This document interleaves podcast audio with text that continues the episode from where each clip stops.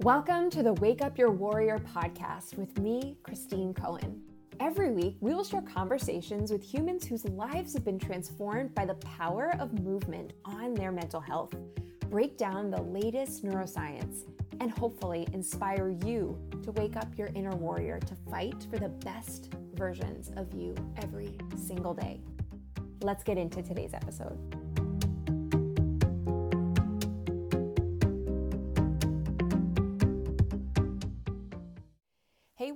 Welcome to today's podcast episode. So, continuing off, this is the second video in our series talking natural strategies for depression. If you haven't watched or listened to the first um, chat, just go back to the podcast right before this and you can catch up on that. Um, today, we're going to be diving into a little bit more about the deep root cause, not only of depression and other cognitive issues, but also a lot of chronic diseases. And spoiler alert, it's inflammation. But inflammation is such a hard term to like really conceptualize, I found personally in my mind. So I really break this topic down in a way that's really understandable with a lot of examples and a lot of info. We're also going to dive into gut health and fight or flight, as well as the calming response. So, we got a lot of really great things that we're talking about here on the second day of this workshop. So, tune in, get ready to take some notes, or just listen and kind of just retain the information. If you do want to watch the video and bonus, you get some captions at the bottom of the video, which always helps me retain the information so much better when I can see visuals and then I can see the words to what I'm listening to. You can click uh, the link in the show notes right here and you can get the link to the video. So all you'll do is just enter your email address and then you will be emailed the direct link and you can watch the workshops instantly. And even if you want to listen to it on podcast right now, you can definitely do that so you have those videos when you are home and you feel like doing a little bit more of a deep dive with me. All right, so without further ado, let's get into day two of natural strategies for depression. Hello, everybody. Welcome to day two Natural Solutions for Depression Workshop Day Two. What is going on? I am still so excited um, just off of the energy from yesterday. Whether you watched it live or whether you watched it later on the replay, which you would have gotten in your email, um, you guys seem to really be resonating with what I'm sharing. It sounds like this is not necessarily brand new information to you, which is good. And that's why today we're going to take a deeper dive. We're going to go into a little bit more detail, get into like the nitty gritties of um, how to actually start to heal yourself and really look at one of the major root causes that seems to kind of be at the root of everything, spoiler alert, um, at least in terms of chronic disease. So I'm excited to dive in with you today. I'm going to share my screen and we're going to kick it off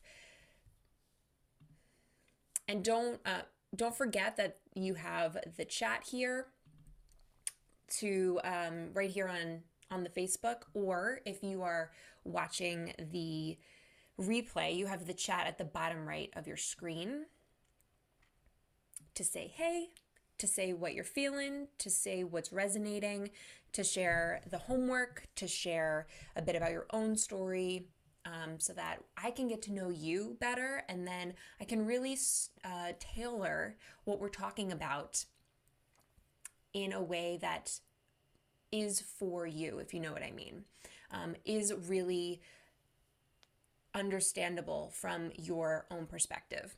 I did a Q&A last night on Instagram. It's still up on my news feed or whatever it's called, your profile feed, if you wanted to watch it and it ended up being like 50 minutes long but we went through some questions that i was getting. We went through some common mistakes mistakes actually that i made in my personal journey when i didn't know any better and i wanted to share these mistakes with you so that you don't have to make them so that i can make them for you and therefore you can just kind of press fast forward and not take that direction because it will just prolong your recovery really so, today, as you know, is day two, and I'd love to know what resonated with you from yesterday. So if you haven't shared that yet with me, please, please do so now. Some of the things that you guys have already shared from yesterday include just that you feel inspired that mental illness is okay and it is a challenge, but you can work through it. I really appreciated hearing that. Um, just in general, just resonating with my story. Thank you for sharing that. Unfortunately, mental illness, whatever it is mood disorder, depression, anxiety, schizophrenia, bipolar is still super stigmatized. And it's becoming unraveled, but it's still going to take some work. It's still going to take some doing. So, um, another thing that you guys shared was that you want to bring positivity, an open mind, and an eagerness to learn to this workshop over the next week, which is such a great mindset. Another review said that a lot of things resonated. This information about serotonin deficiency and low serotonin not actually being a root cause of depression resonated. So, a lot of really positive things. Some of you have explored other I would say just like diets that were similar or at least used in a therapeutic way to discover what foods really didn't jive well with your body and what maybe you had to eliminate. And we're going to talk through a little bit more on that today. So, yesterday we learned the number one root cause of depression, undervalued root cause of depression and we talked about some myths and misconceptions. We also spoke about the uh, 11 known physiological root causes of depression that are known, at least right now. And we focused on nutrient, nutrient deficiencies. We focused on not having an optimal nutrition where you're getting the foods that are really going to help not only heal your body, but optimize your function of your brain and body. And we also touched on blood sugar imbalances and how this is such a an issue for depression and mood and anxiety.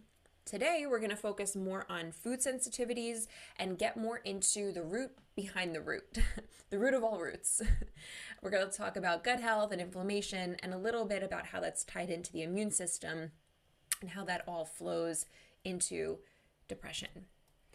But before um, we do that, I want to make sure that you know what today's giveaway is. And just in case you missed it, I will announce or have announced the giveaway winner from day one, which was a month long um, a month long free access to the Warrior Team workouts, which was great. I announced the winner in the Facebook group and I'll also share it in the email that's going to go out today. So, yay, super exciting.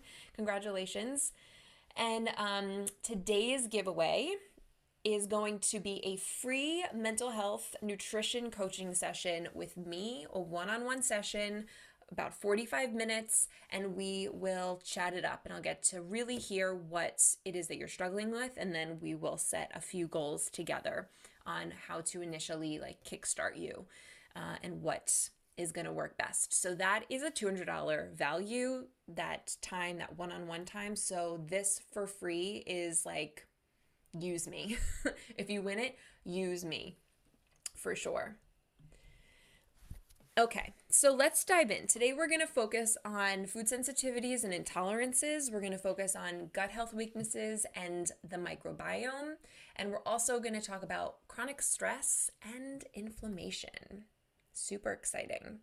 Tomorrow we're going to get into more of these psychological pretenders, which you can see down at the bottom thyroid dysfunction and autoimmune and hormone imbalances, as well as infections, genetic variants, etc. So that's going to be a fun filled day as well. So I want you to take a nice deep breath in and out through your mouth.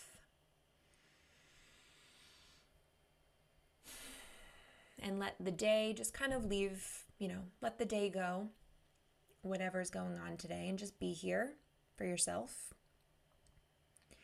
And I'm going to have you close your eyes and as you do that, I want to know what comes up when you ask yourself, what in your lifestyle, your day to day things, what do you notice affect your depression and anxiety?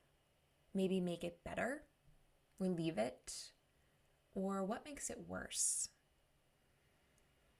You may have thought about this in the realm of psychotherapy, but what in the realm of physical choices, whether it's what you're eating or drinking, how much sleep you're getting, whether sleep is an issue for you, but how good it feels when you do get even a couple more hours of quality sleep.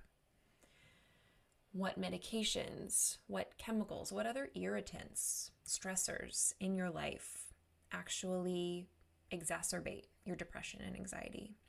And on the other hand, what comes to mind that makes it better, makes you calmer, makes you feel more like yourself.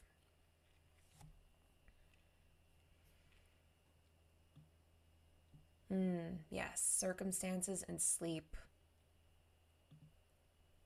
Those can be big. So feel free to share those with me as they're coming up for you. And I'm asking you to notice that because today we are going to reflect and note and learn about what are some things that maybe we didn't even realize are having an impact on our mental health. Maybe not in substantial ways where we can see it every single day, but because they're so minuscule and so little that they are unnoticeable and they compound day after day after day after exposing ourselves to the same thing. And all of a sudden, one day, boom, it's like we hit out of we get hit out of nowhere. We can't think straight. We feel overwhelmed. We feel like we have brain fog. We feel fatigued. Why is that all happening? So, at the source of depression, research is finding is really chronic inflammation. Depression symptoms are really the manifestation of many downstream effects on our hormones, on our brain chemicals. But if we were to look upstream at the source, we are going to often find a lake, like a giant lake of inflammatory markers, of inflammation.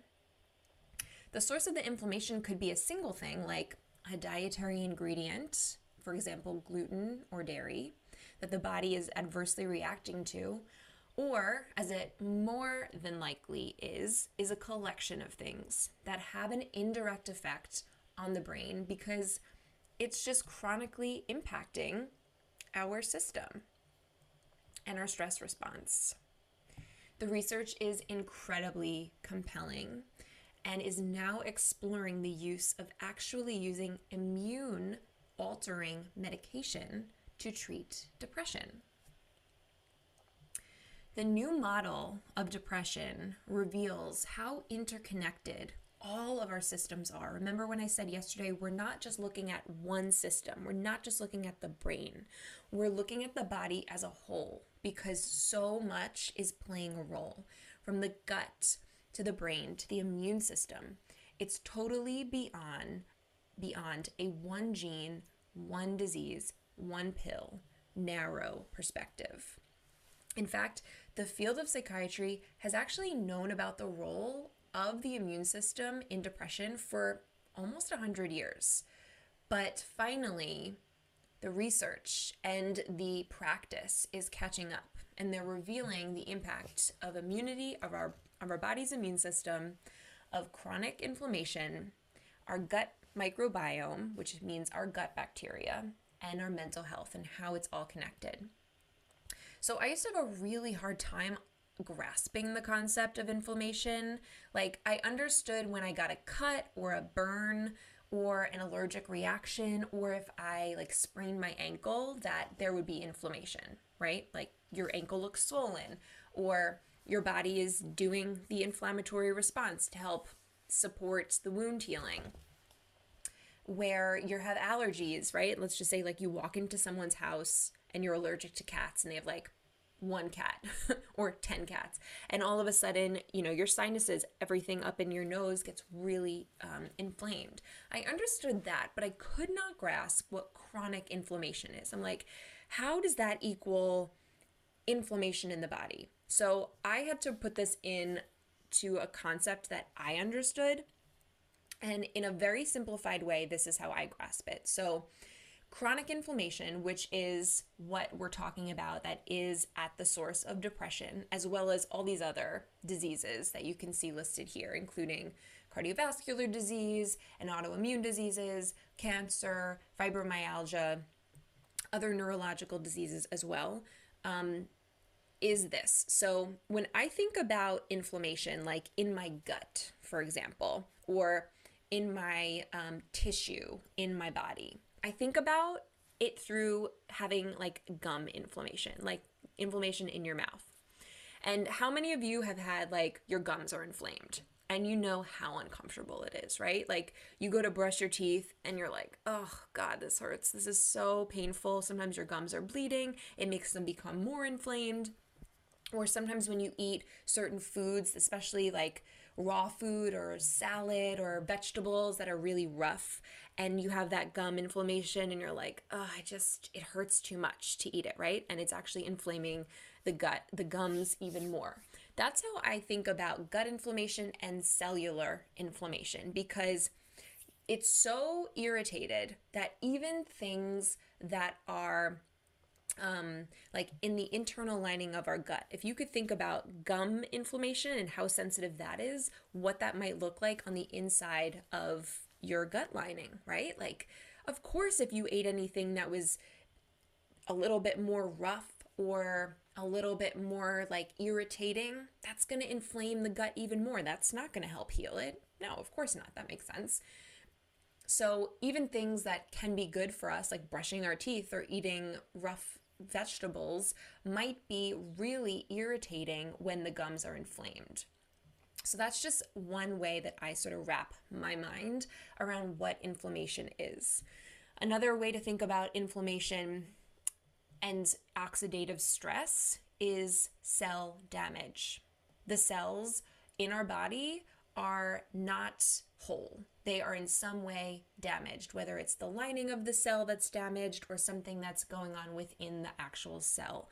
So the cell itself is is not physically um, optimal, not physically whole. So that's another way to think about it. It wasn't even until 2015 that, so that's relatively recent, right? Like less than 10 years ago, that we even knew that the brain um, had its own way of detoxing itself. So, really, a lot of what we've learned is that there are a lot of what we learned about the brain's immune system and brain inflammation is really only being discovered in the last like 10 to 15 years the, the brain has its own detoxification system.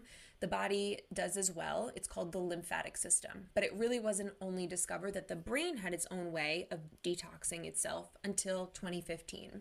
And this plays a huge role in our mental health because if chemicals and other sorts of toxins, um, even just you know cells that have we have no longer a need for, are just building up in this the area of our brain and it's not detoxing properly, we're going to have some sort of neuroinflammation, brain inflammation.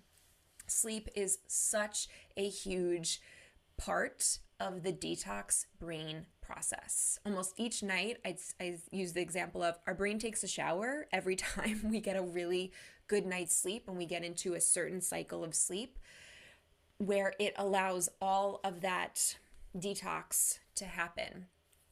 So that is one of the other reasons why we feel so great when we do finally get good night's sleeps. All right, so we talked about what inflammation is on the acute level and the chronic level. But basically, what we want to know is what are the triggers for chronic inflammation? And basically, those triggers can be toxic to our cells. And it's often silent and ongoing within us for a long time before we even know what's happening, until it increases to a certain point that we start to notice its effects. Pain in your joints with rheumatoid arthritis would be an example of finally noticing it, right? Gut pain. But interesting enough, the brain doesn't have any pain receptors. So we can't feel brain inflammation. We can't feel achiness in the brain but we can experience neurological issues which are reflective of brain inflammation. So, how does our brain become inflamed? How do we even know if this is happening to us? Well, there are inflammatory markers that are seen to be elevated in those with inflammation in the body, and those are noticed in those with depression as well. These inflammatory markers can be tested in your blood. You can absolutely go to your doctor and have them test for some of these and see if their levels are abnormally high.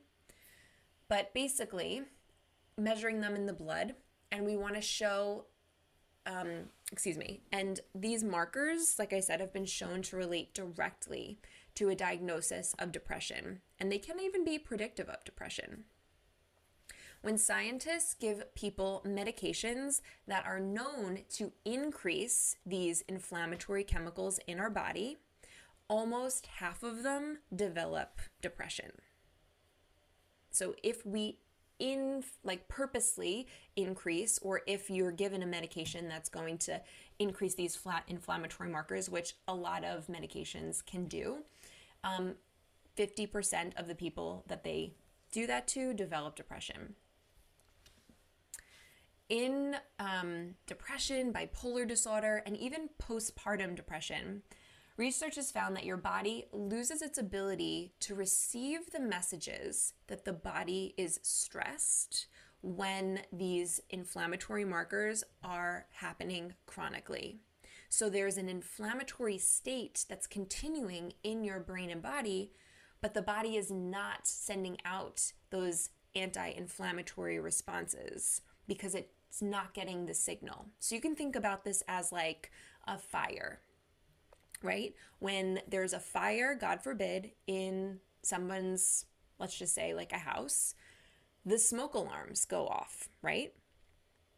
What if those smoke alarms are turned off or desensitized for some reason and they can no longer tell that there's a fire? They're not going to go off and the fire is going to continue but we are not going to know that there is inflammation or a fire in our brain or body unless those um, anti inflammatory responses are going off. So that's why it's so important to get these uh, blood markers tested if you feel like this could be something you're going through. And those include highly sensitive C reactive protein. I would definitely write these down.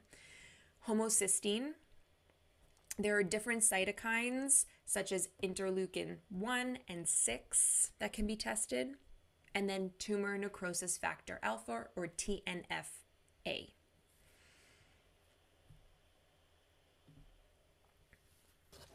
Research has found, though, that people with higher levels of inflammatory markers in their lab work are actually more likely to respond to anti inflammatories than antidepressants. So, this is one particular reason why um, this could be happening when it comes to treatment resistant depression, which is really exciting news. Like, this is really powerful.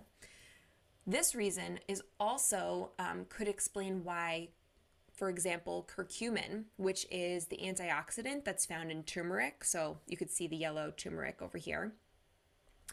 This is one of the reasons why curcumin is a powerful, um, and which is a powerful natural anti-inflammatory, has actually been found to be equivalent and sometimes superior to Prozac, the antidepressant medication, and is especially effective when medication isn't. And it's possible that this could be used as a solution for treatment resistant depression. Now, the it's really important when it comes to any supplement that it is a of a high enough quality number one. That is very important because often supplements on the market can say that there's a certain um, amount in that supplement, but there actually is very minute levels.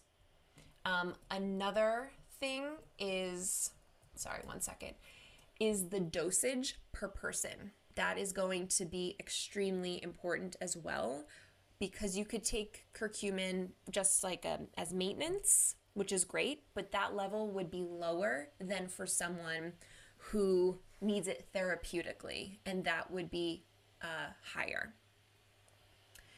Another is the form of the nutrient. So there's been tons and tons of studies on, for example, curcumin. And when it comes to the form of the nutrient, there can be a few different forms, and some can be better absorbed by the body than others. When it comes to curcumin, there are uh, a few brands that I recommend that are in a high enough dosage as well as the right form that is best absorbed with the body. Um, in general, if you just have like curcumin on your, you know, in your medicine cabinet right now, it's best recommended that one, it's taken with um, some sort of black pepper. So, like, um, sometimes it's included in the actual supplement itself. And the other thing that you want there to be present is a fat, like oil, olive oil, coconut oil. So it's great when you combine the curcumin with a meal because you'll tend to have fat there and you can even add some black pepper, and that could increase the bioavailability just at home. Um, in the course that I'm creating, I will talk more about the dosages because it does depend per person. Um, but there are um, some really great ways of doing this, and a therapeutic dosage, someone wouldn't stay on it for a terribly long time. Okay. So there are many cases that inflammation tends to be generated from our gut, which that might not be new information, but for a long time, it was really like not even believed that our gut and our brain could have anything to do with each other, that the food that we ate could have any impact on our gut health, our mental health, and it was almost like looked at like you're even crazy for thinking that. Mostly coming from the conventional medical community, actually. And it was one of the things we're going to talk about in a second, which is leaky gut, which is small gaps in the lining of the gut that develop over time due to different stressors, was not even taken to be believed as a real issue. And there was kind of a battle between conventional medicine and functional medicine in um, if this was like an actual real thing that was happening. And of course, now it's pretty much accepted that, of course, yes, this is something that is very real and actually happening more and more and is something that we need to keep our eyes on. So, how are the brain and the gut connected? Well, the gut has garnered the nickname the second brain because it's made from, like when we're growing in utero, it's made from the same material as the brain. So, it comes from the same um, cells and neurons, etc. The brain, excuse me, the gut actually has neurons that are all spread throughout it. But there are three distinct ways that the gut and brain are connected. The first is through our gut bacteria or our gut microbiome. There are hundreds of trillions of bacteria that are living in our gut, and truly we owe our life to them. Like, we could not live unless we had gut bacteria in our system, which is why when the balance goes awry, when the balance of, let's say, good and bad bacteria or the ratios start to become imbalanced, we start to not function great. It even goes so far as to show that when um, they've been, do- this sounds really fun, but um, what's really interesting is that they've done it in research with mice and they're also doing it in um, human treatments now, but they're actually showing that the gut bacteria can so much influence your um, anxiety, feelings, your um, angst, your worry, your in, like those sorts of feelings. And so when they put um, the gut bacteria of a calm person, or like in the mice study, like a calm mouse, they put it into the microbiome of the stressed human, it actually helps calm them. That's how powerful these gut bacteria are to our brain. So they literally do like a bacteria transplant. How do they do it? It's actually done through stool, which is which is interesting, but it's really amazing um, the results that they're getting from it. So the second way that gut and brain are connected is through the immune system. And the immune system, if you, which is kind of interesting to think about, the majority of our body's immune system is actually located in and around our gut. That's how powerful it is. If you think about it, it totally makes sense. We're going to get into a few more reasons why, but one of the ways that a pathogen, a, vac- a virus, a bacteria, um, something that can, you know, a toxin that can harm our body, one of the ways that it can get into our system is through our mouth and down into our digestive system and down into our gut. So the fact that that happens all day, every day for the most part, whether we're drinking something or we're breathing or we're like inhaling stuff through our mouth, um, we're eating certain foods, of course, the gut is going to have to be one of the first lines of defense for our immune system. The other things that also contribute to our immune system are our skin, right? And our lungs and our nasal cavity. The third way that the gut and brain are connected is through the vagus nerve. So, this is a nerve that starts at the brainstem and it actually splits and comes down both sides of the neck and then pretty much like spreads throughout the entire body and has a connection to almost every single organ, piece of our body connecting back up to our brain. When it comes to brain related non gut symptoms, which I seem to be I see happening more and more.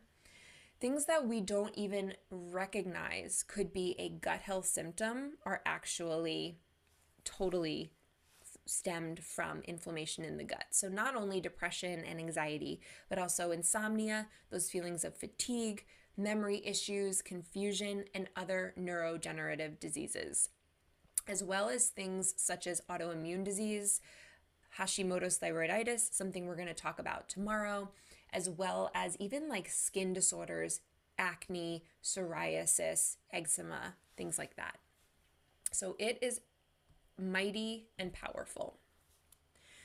So, one of the things I want to talk about that starts to cause chronic inflammation and then leads to brain inflammation is leaky gut.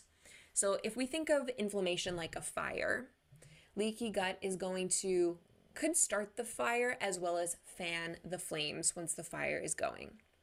So what is leaky gut? So without going into too much science, I want to really just to grasp the concept. If this is what your body normally looks like inside of your gut lining, right? These are your cells, this is the inside of your gut, this is your bloodstream. This is where the food is.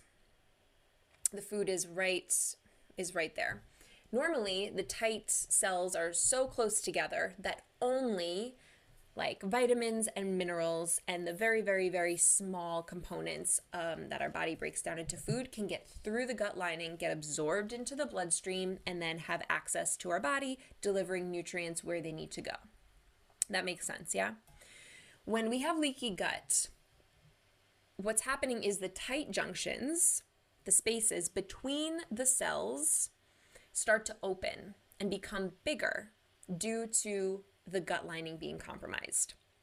These junctions almost act as gatekeepers for our body's immune system, and they only are supposed to allow what the body needs to get through. The tight junctions greatly influence our levels of inflammation, and when this gut barrier is damaged and those cells uh, linings start to open a little bit more, a huge spectrum of our health can be at risk. So, as these tight junctions start to open, and we'll talk about what causes them to even become, you know, perforated, it's called, or permeable. Undigested food particles can slip through, cell debris can slip through, bacteria components can slip through, endotoxins can slip through, which means just toxins that come from within our own body. And they can sneak into the bloodstream and they can start to have access to our entire body and brain. What's even more um, alarming is that once these toxins sneak into the blood, some are also able to trespass the blood brain barrier, bringing pro inflammation there as well. So, just like we have a gut lining barrier, we also have a brain barrier, a blood brain barrier. And that works similarly to this leaky gut, where all of a sudden things can start to leak through into the brain, causing inflammation there. So, what are some of the causes of leaky gut? Well, from foods such as gluten, processed sugar, artificial sweeteners, casein, which is a protein in dairy, processed vegetable oils, other things such as genetically modified foods, pesticides and chemicals that go along for the ride on those genetically modified foods, alcohol, certain medications such as your typical Tylenol and aspirin. Antibiotics and medications can cause leaky gut. Other sorts of treatments like chemotherapy and radiation, stress alone, psycho, psychosocial stress, and unresolved emotional trauma can also start to disrupt the gut. Oxidative stress, which is that intracellular cell damage, heavy metal that we get exposed to, like mercury in our food, especially in tuna, bacterial, viral infections, fungal infections, parasite infections, such as SIBO, which is small intestinal bacterial overgrowth, which you might have heard of, or candida infections, which is an overgrowth of the fungus candida, toxins, chemicals, pesticides, you name it this is going to exacerbate and even cause the leaky gut happening. And think about it we're exposed to this stuff all the freaking time. We don't even know it. It's just in our environment. We're breathing it in, we're eating it, we're putting it into our system day after day after day. And after a while, the primary line of defense is going to start to weaken if we're not supporting it. So, leaky gut can lead to leaky brain, which is where we start to experience causing of depression, causing of more prone to anxiety, and things like that. So, let's focus in a little bit more on one aspect of how the brain and gut are connected, which is the gut microbiome our gut microbes, the bacteria that live, that are a part of us. They're our friends. We need them. We literally wouldn't be able to live and function if we didn't have these bacteria. Like, that's how important they are. They play a huge role in our immune system, and they also work with our hormones, especially our stress hormone, cortisol. But they're also responsible for so many other things. Literally, it helps us make nutrients. Some of the foods that we eat, we can't just absorb the nutrients from the plants as is. The gut bacteria are what help take the plant and create and synthesize the vitamin that we as humans can then absorb and utilize. If the presence of the gut bacteria wasn't there, we would not be able to synthesize certain things. One of them being um, like B vitamins and stuff like that. As I said before, uh, yesterday, serotonin is one of the hormone is one of the brain chemicals that's produced in our gut, like 95% of it. Well, gut bacteria are what play a role also in making that brain chemical. It's also going to help us digest food. It they tell our body when to turn up the cortisol and adrenaline response, which play a role in our immune system, and also when to turn it down. As I mentioned before, 80% of our immune system is located in our gut. And this intestinal wall is our border to the outside world, the outside of harm protecting us against harming bacteria and sickening viruses and parasites. It helps act as a detoxification machine. It breaks down, or excuse me, it produces its own antibiotic substances when needed. It helps regulate our inflammatory pathways, which can cause chronic disease. And it's in constant communication, notifying the rest of the body, like red flag, harmful substance in the gut, like be on alert, body, be on alert. So it plays so many roles. So you can imagine that if the balance of good and bad bacteria starts to really become out of balance, these functions are not going to work properly. Another thing that affects, um, you know, our us everyday life is as those um, let's say bad bacteria start to grow and thrive, they actually feed on different foods. So, did you know that the food you eat helps feed your own bacteria? That's what prebiotics are. P R E, prebiotics. They're actually the food that the good bacteria lives on and keeps them alive and thriving. But when our bad bacteria's levels start to increase, they want other food. And you know what kind of food they they actually want is they thrive on processed sugar. They thrive on alcohol. They thrive on processed foods and seed oils and all those other things, which actually increase it like makes us crave them. So in part cravings come from those bacteria. So, what hurts and helps our gut microbiome? How can we know what is helping, what's hurting? What interferes with these microbes? Well, actually, in the early stages of our life, even before we come out of the body, of our mom's body, um, this is really starting to set the stage for our microbiome. In fact, how we're born, whether C section or vaginally, really sets the stage for the very first like dose of microbiome bacteria into our system. Breastfeeding also makes a difference here. Any infections that we get as kids, antibiotic use can really deplete our gut bacteria in a way that is very detrimental. Um, there is no one universal healthy microbiome. Like, there's no one attainable microbiome that we're all trying to get to. Like it has to have 20% of this bacteria and 3% of that bacteria and 5% of no. It has a lot to do, what is optimal for each of us has a lot to do with where our ancestors came from and the environment that they lived in and grew up in. It's not necessarily that one microbiome is better than the other, that when it's optimal, it's just different. And we need to discover what's best for us and what helps us feel our best. So it's not so much about getting rid of all the bad and only having good. It's more about the overall diversity and the ratios of the types of bacteria relative to one another.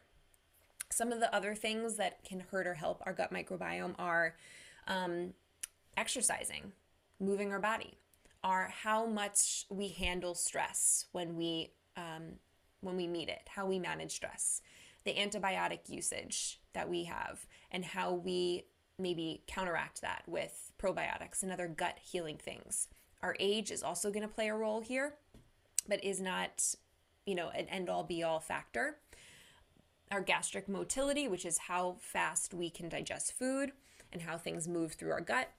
Um, our gastric secretions, which means like our um, digestive enzymes and the acids that we release to digest food, our diet, and as I mentioned before, mode of delivery. So there are some things that we can do something about, some things we can't, right? Like we can't go back in time and change how we came into this world, but we absolutely can do something about it now.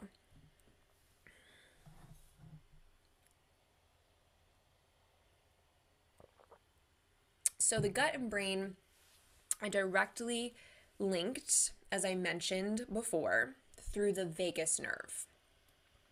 The vagus nerve is part of our autonomic nervous system, which to me just sounds like our automatic nervous system. The things that happen that we don't have to really think about, like our heart beating and digestion. So that is what it when it comes to that. So it plays a role directly in our stress response, in our fight or flight response. It actually helps us regulate between that fight or flight response and what I call relaxation mode. Relaxation mode is where we can rebuild and repair. Fight or flight is when our immune system and our body is on alert and we need to be like vigilant. All of us have experienced fight or flight in the short term. It's like that feeling of, oh my gosh, like almost, yeah, let's just say like almost got into an accident, that kind of feeling. Or you feel like, oh my gosh, who's behind me? We all know that feeling. And the feeling of it or the issue of it is when it happens chronically. When it happens chronically, we experience it as anxiety and panic and that constant fear and constant worry and constantly on edge, um, constantly irritated. This is also where panic attacks can stem from. This is where binge urges stem from and it is the, the yellow section here. It's also known as the sympathetic nervous system. Where we want to be is here in the green section, which is also known as the parasympathetic nervous system, which I like to think of as a parachute, parasympathetic parachute. Like if you were parachuting down out of the sky, it's very relaxing, it's very calming, it's very, you know, you can enjoy the view kind of thing. And this is where we function, our brains function as our most optimal selves. We feel calm, we feel connected, we feel grounded, we feel mindful, we can be present. This is where we can be more open and curious instead of like fearful and closed. This is where we can offer compassion and empathy. Up here in the red section, which you can see is called freeze, this is when the body goes into like a complete freeze response, right? It's very clear. Like if you can just picture when you feel depressed, sometimes you can feel like immobile, right? Like you cannot um, you just want to you just feel numb to everything, right? Shut down, hopeless. This is an actual phase of the um, of the vagus nerve response. Okay, so it's very much decreased, um, or excuse me, it's very much increased arousal to the point where we sort of feel paralyzed. So, all we are working on is how we can get into social engagement mode, even if it is for a small amount of time each day, and that we want to increase and compound and grow. Basically, we want to send the body and the brain signals that we're safe. We want our mind to know that we're safe, and we also want our body to know that it's safe. And not just know that it's safe, but actually be safe. We don't want it to be on alert, attacking every single thing that comes into our body when it's not necessary. So, how do we support the physiological things to getting our body into social engagement calm mode? Well, the first thing that we're going to have to do is identify in our own life and decrease or completely eliminate the top gut stressors that drive our bacteria dysfunction, our microbiome dysfunction, and inflammation. And the main stressors that we encounter every day are unmanaged food intolerances. So, from gluten to soy to dairy to GMOs, anything that we are encountering that maybe is causing sensitivity and intolerances in our body that we are continuing to have is just going to cause more stress, is just going to cause more issues of leaky gut genetically modified foods, artificial sugars, antibiotics, and over the counter medications like NSAID, pain relievers, and acid reflux drugs as well. So what are some of the first like steps that we can start to do something? Cuz I want you guys to leave today having some action steps. So in the functional nutrition protocol, we use a gut healing method and there's five steps to it. It's called the 5R protocol. It's really easy to understand. And this is how we bring our gut health back into balance. It's a therapeutic technique. So I'm going to go through each of the five steps with you. So the first step is to remove what's causing inflammation or irritation in our gut. Now, here are the most common causes of food sensitivity when it comes to foods irritating our gut. They are dairy, gluten, grains, nuts or seeds, yeast, soy, caffeine, sugar, citrus fruits, eggs, nightshade vegetables, which are like tomatoes and eggplants, and processed foods. Foods containing artificial ingredients and colors, preservatives, etc. So my question to you is when you think about this, think about what do you put into your body every day? over and over and over again. What could be contributing to poor gut health that you often eat and drink? Now, the point I want to drive home is when our gut is inflamed, even foods that are whole and would people would think of as are healthy could be further irritating you. So that's why you see foods on here like citrus fruits and nightshades. Of course, you're going to recognize processed foods and alcohol are going to be irritating the gut, but other things like um, antibiotic use, constant use of, oh, I'm just going to pop an Advil here or there, even birth control pills can cause irritation and inflammation. So, for a short time, how do we, you know, removing these things that cause inflammation, how do we even discover it? Well, there are food sensitivity tests, but they're actually not the best way to discover it because the results can be a little bit skewed or confusing. When we are experiencing inflammation and irritation, a lot of foods can come back as this is irritating or that is irritating. Even foods that we just eat every single day can come back as irritating. And it's not necessarily that that's true. But the best way and the cheapest way to do it is to do an elimination diet, is to do a therapeutic elimination of known food sensitivities. You don't have to do them all at once, you could pick a few to do at a time. Um, another suggestion is to do a low FODMAP diet. FODMAPs are specific carbohydrates that are poorly digested for some people, especially people with dysbiosis, gut um, dysbiosis, and SIBO.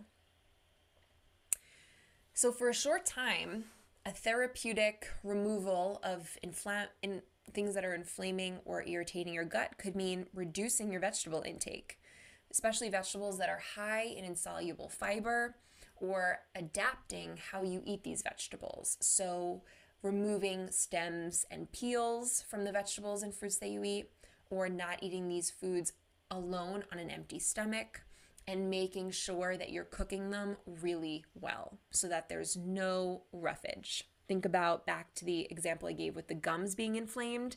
We want to remove every single thing that could be causing and contributing to that gut inflammation. So that would be step one. Other things that we would want to discover and then remove are gut pathogens. So things like SIBO, um, yeast overgrowth, chronic bacterial or viral infections, chemical toxins that we're using or taking in in our environment. And one of the best ways to do this is through a stool test.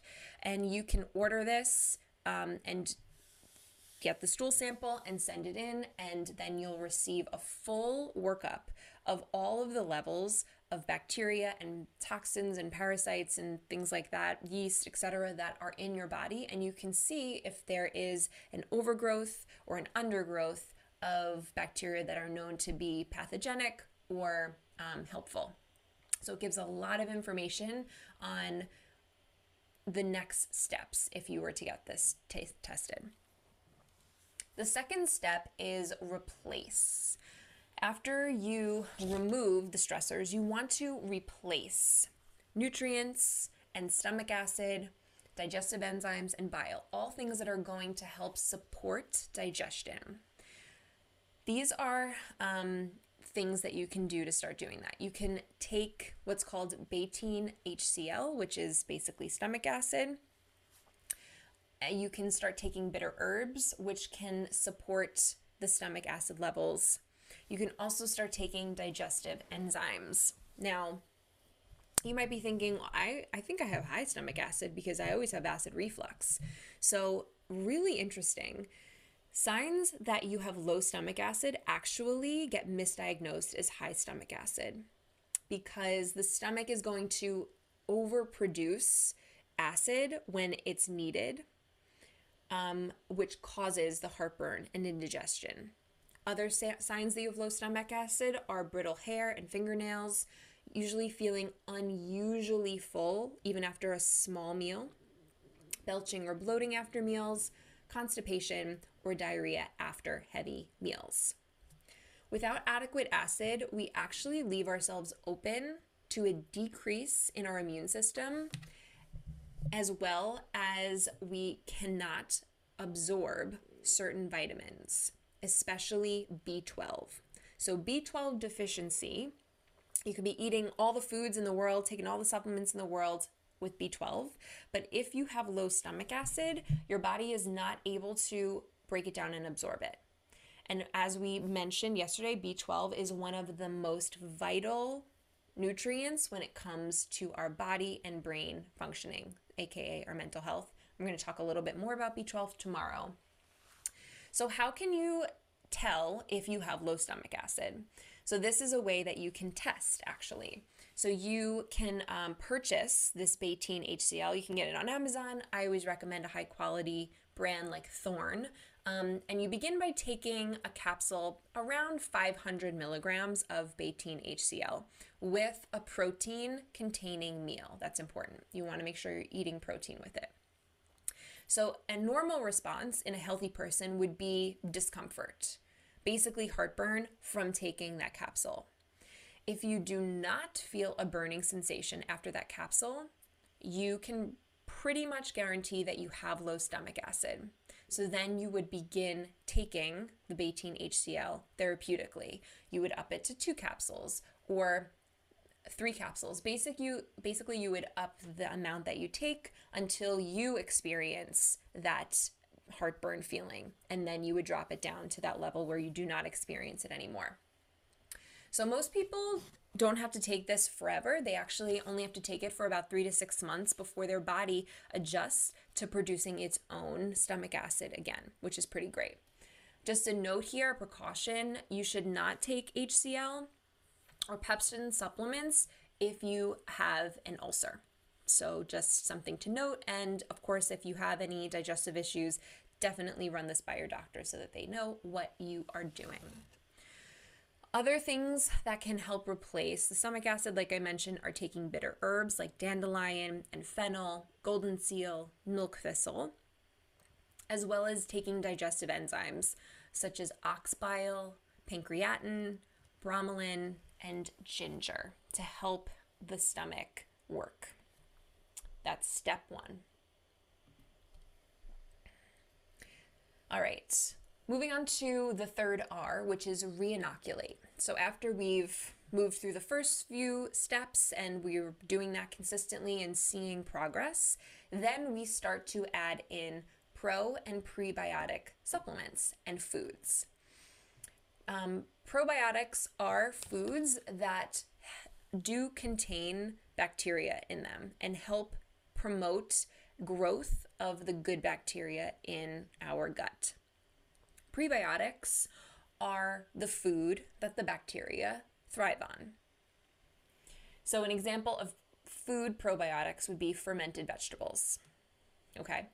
An example of prebiotic food would be um, like potatoes and rice and plantains, um, foods like that. Now, probiotics alone have been shown to influence mood, um, reducing systemic inflammation and stress.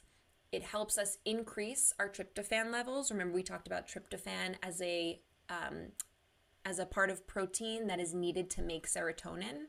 So that is one way that it can influence mood. Probiotics alone can normalize levels of stress hormones and help modulate our blood sugar balance. Research shows significant improvement in depression and anxiety, as well as lower cortisol in otherwise healthy adults that take a regular probiotic supplement.